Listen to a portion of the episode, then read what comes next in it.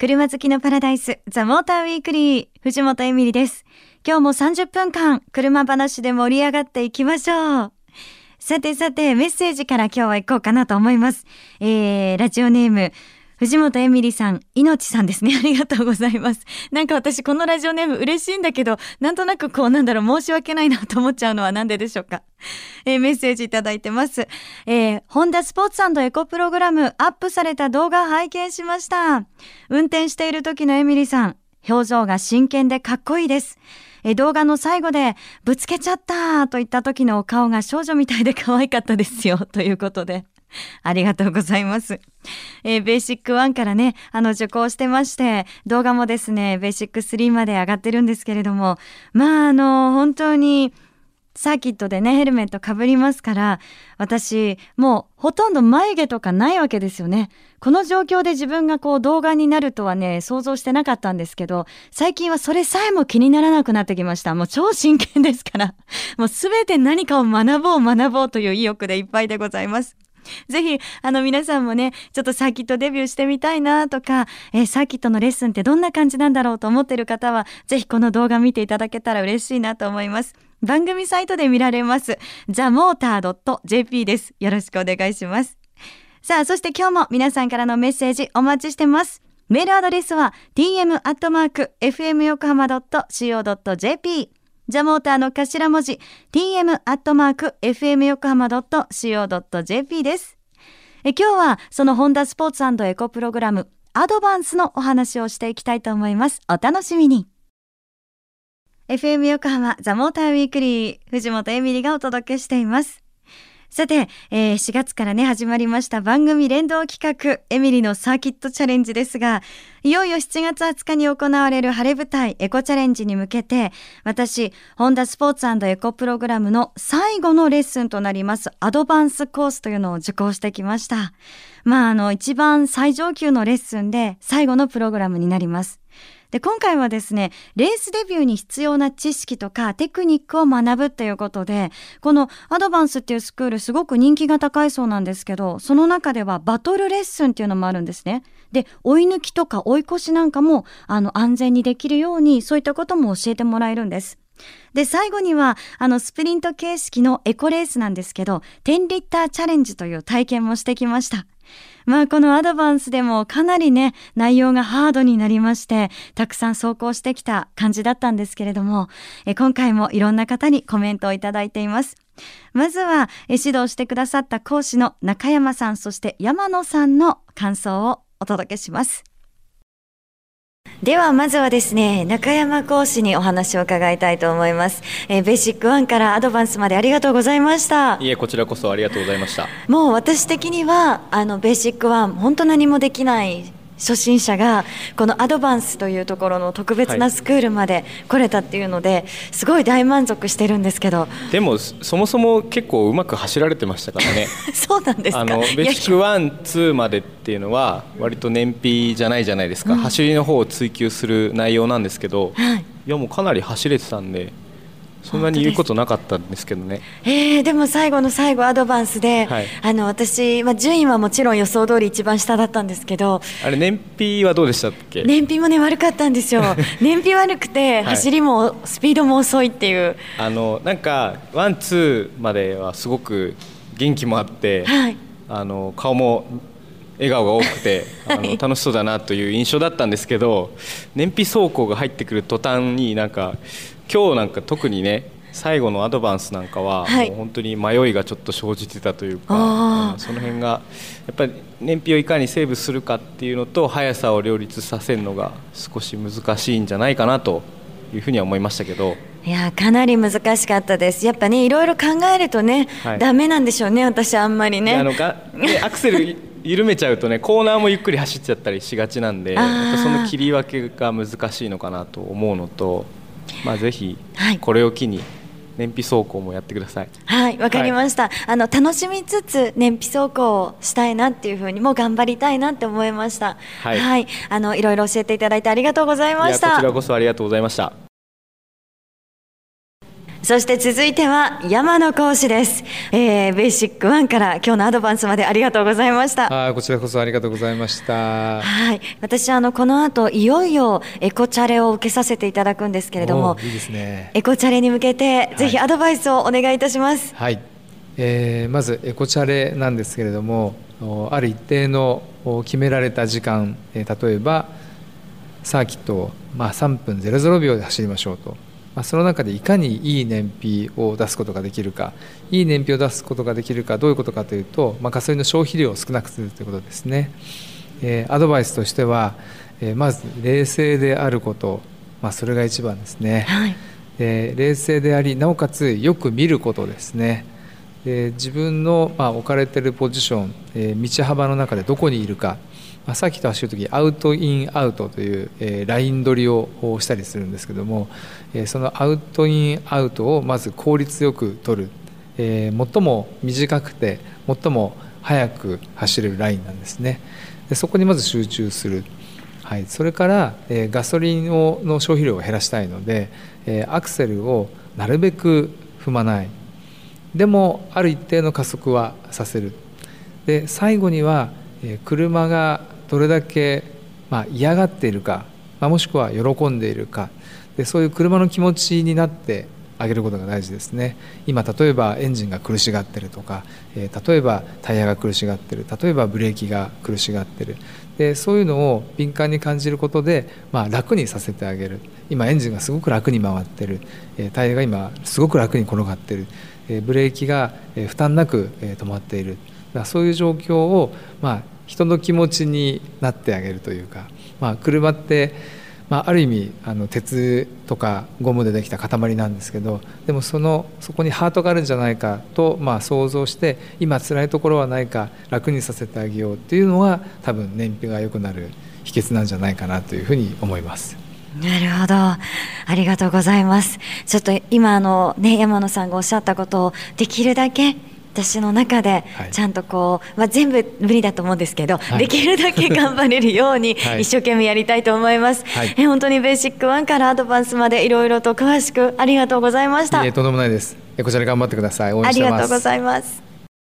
ということで、まあ本当にね、そのエコチャレンジ、まあ速さと燃費っていうことを両立させるには、あの、講師の方も難しいんだよっておっしゃってましたけど、まあいろんなね、ことを本当にたくさん課題があるわけで、でも最後にやっぱり言ってましたけど、あの、全部は無理だけど、できるだけ私も頑張っていきたいなと思います。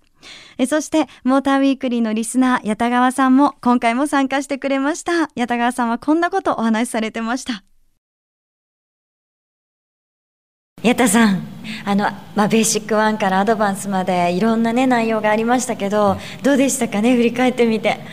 えー、いろんなカリキュラムがありましたけど、まあ、今日はまた本コースで、えー、燃費そしてあのスピードささらにスピードを求めて走ったんですけどなかなかうまくいかなくてあの順位の方も下から3番目だったんで、えー、あの今度は頑張りたいと思います。はい、それ一番下の私に向かって言ったな今。いやそんなことはないんですけど。いやいや、えー、ねでもね本当あのこれからいよいよね学んだことを生かす場になってきます。はい。うん、エコチャレンジに向けて、はい、あのぜひね二人でちょっと頑張っていきましょう。そうですね。どうやって練習したらいいのかちょっと難しいんですけどね。うん、まあ市街地で自分の車乗ってる時もちょっと、えー、燃費に気をつけてですね。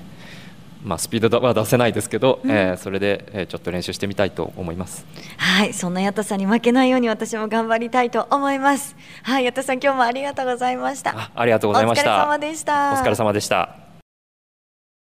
ということでですね。まあ実際に私あの、正直に言ってしまうと、この10リッターチャレンジというレースは、えー、最下位で終わってしまいました。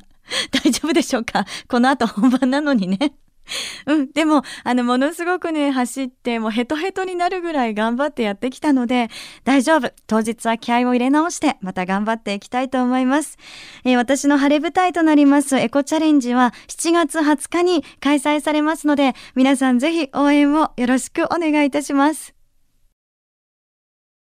藤本エミリがお送りしているザ・モーターウィークリー。さて、番組の前半にですね、ホンダスポーツエコプログラムのお話をしたんですけれども、まあね、ちょっと私も、あの、サーキットというものに挑戦して、だんだんいい感じになってきたんじゃないかななんて自分では思ってます。みんなにはもちろん、まだまだと言われますけど、でも、あの、これで永久ライセンスも取得しまして、いよいよですね、7月にエコチャレに出場するわけでございますけれども、やっぱりそうなると、レースやってみたいよなーって思ってしまいます。でもどうしたらいいのかがわからないということで、この時間はレースやろうぜというテーマでお届けしていきたいと思います。えー、来ていただいているのは、サーキットの大先輩、モータージャーナリストの石井正道さんです。よろしくお願いします。はい、よろしくお願いします。もう以前からね、石井さんにはなんかそのサーキット、レースの話とか教えていただいてたんですけど、はいはいうん、あの、いよいよちょっとサーキットデビューを果たしまして。そうですか。はい。永久ライセンスも無事に。おめでとう。おめでとうございます。そこで噛んでるんですか？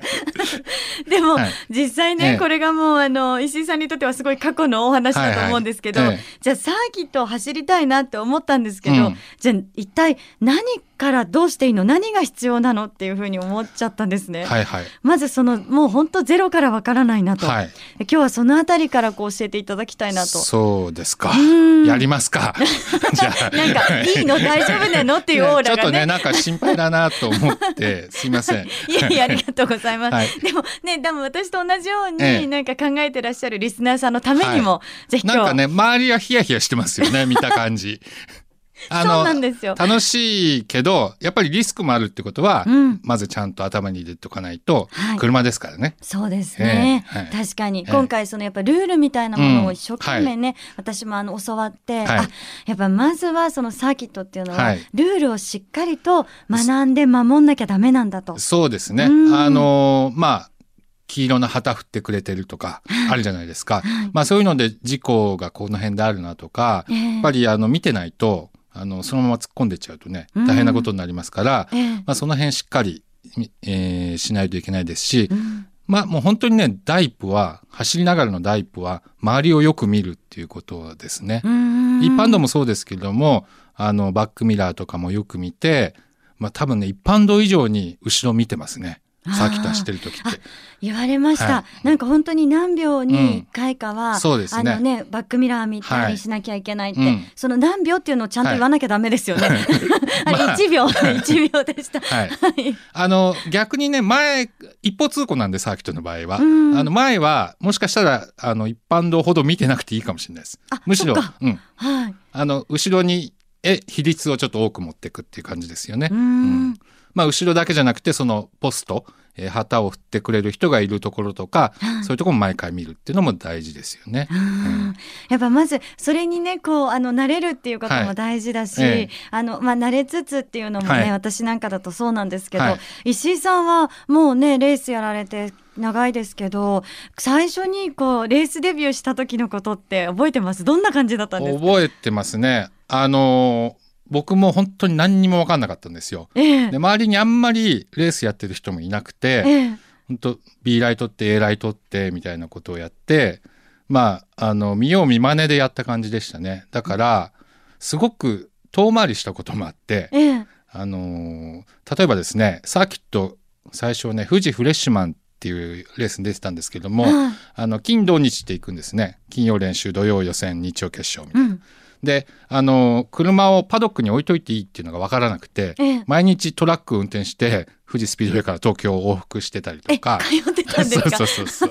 すごい無駄なことをしてて疲れちゃってそれで疲れちゃってレースの時にはもう走る子には夫婦行ってるみたいな感じとか ありましたしまああのそういうことはちゃんと周りに聞いて、はい、あのあまり遠回りしない遠回りしないで近道行った方がいいと思います。うん、やっぱじゃあねこれはあの、うん、はてなって思ったことは、はい、まあ何事もそうですけど、はい、サーキットデビューにおいても、やっぱ何でも聞いた方がそうですね。いいんですね。ええ、ああすごい面白い石井さんもそういうねいやあのすごい遠回りしました 正直言って。まあ90年代だと今よりやっぱりサーキットって敷居がもうちょっと高かったんですよね。うんうん、だからっていうのもあると思いますけれども、えーはい、私ね今のお話を思ったんですけど、はい、車を運ばれてっていう話があったじゃないですか、うん。はい、あの車をこう故障しちゃったりとか、あそうそうそう。でそういうのもなんか大変ですし、どうなのと思あのメンテナンスはまあ、うん、本当にねきっちりやった方がいいと思いますね。で安全という意味でも例えばホイールナットちゃんと閉まってないとか、えー、それはもってのほかだし、まあタイヤの空気圧とかそういうあのベーシックなところもちゃんとやんなきゃいけないですし、あと僕レースやって1年2年目。あの結構運転は1年目よりは上手くなってるはずなのに一向にタイムが上がんなくて悩んでたんですけれども、えー、実はあのメンテナンス大体自分でやってたんでそこもアマチュアなんであのエンジンのオイルは毎回返したんですけどデフのオイルを変えたことがなくて、うん、である日ちゃんとしたメカニックの人が見てくれたら「これデフのオイル全然入ってないけどどうなってんの?」って言われてはい、でそれを入れ替えたら、ええ、そのレースで急にファステストラップが出てボンって2秒ぐらいタイムが上がっちゃったとかいうこともあるんで車をちゃんとやるってことはレースでは大事ですよね。そうですよね、えー、安全面でもちゃんとレースの結果としても。本当こんなこんな初歩的な話でいいんですかいいです、はい、いいです。あの私すごいそこ気になってたんですけど、えー。はい、やっぱり自分でこう車に対してのもちろんね、うん、あの整備なんて特にそうですけど、はい、知識がないので、うん、それでもレースしたいってなった時に、うん、本当にそれじゃダメなんじゃない？って思ったんですが、やっぱね今石井さんに教えていただいたように、それもこう学びつつそうですね、プロセスを楽しみつつっていうのがいいのかなと。だからあのなかなか大変ですよね。それも全部プロの人にお願いして、うん、まあ、やるのが一番いいんですけれども結構お金もかかったりとか。ですよね。はい。はい。ねなんか以前ゲストで来ていただいた方もね、はい、おっしゃってましたけど、うん、レースにねすごくお金をつぎ込んでとかっていう話をして、はい、結構かかりますよってね。かかりますよ。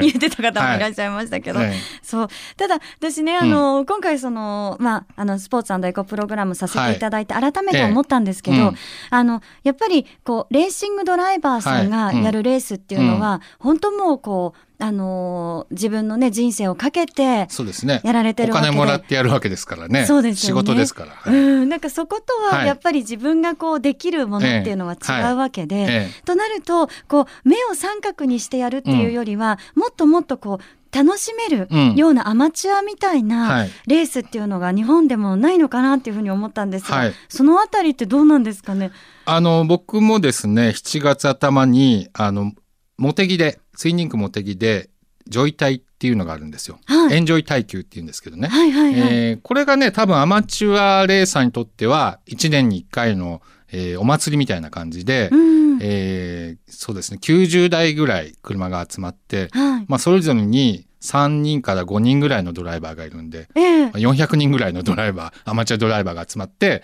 耐久レースやるんですけれども、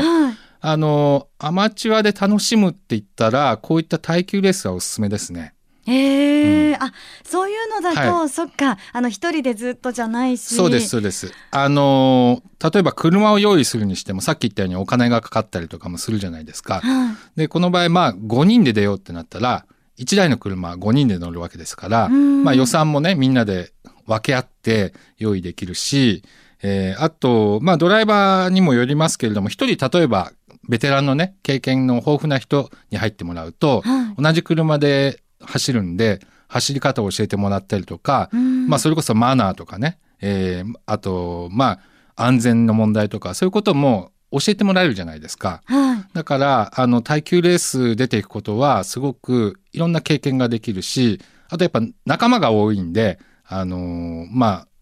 いい成績が出せたら達成感とかもあるしね。うんチームワークみたいなのも楽しいので、えー、結構おすすめですね。あ、耐久レースいいですね。はいうん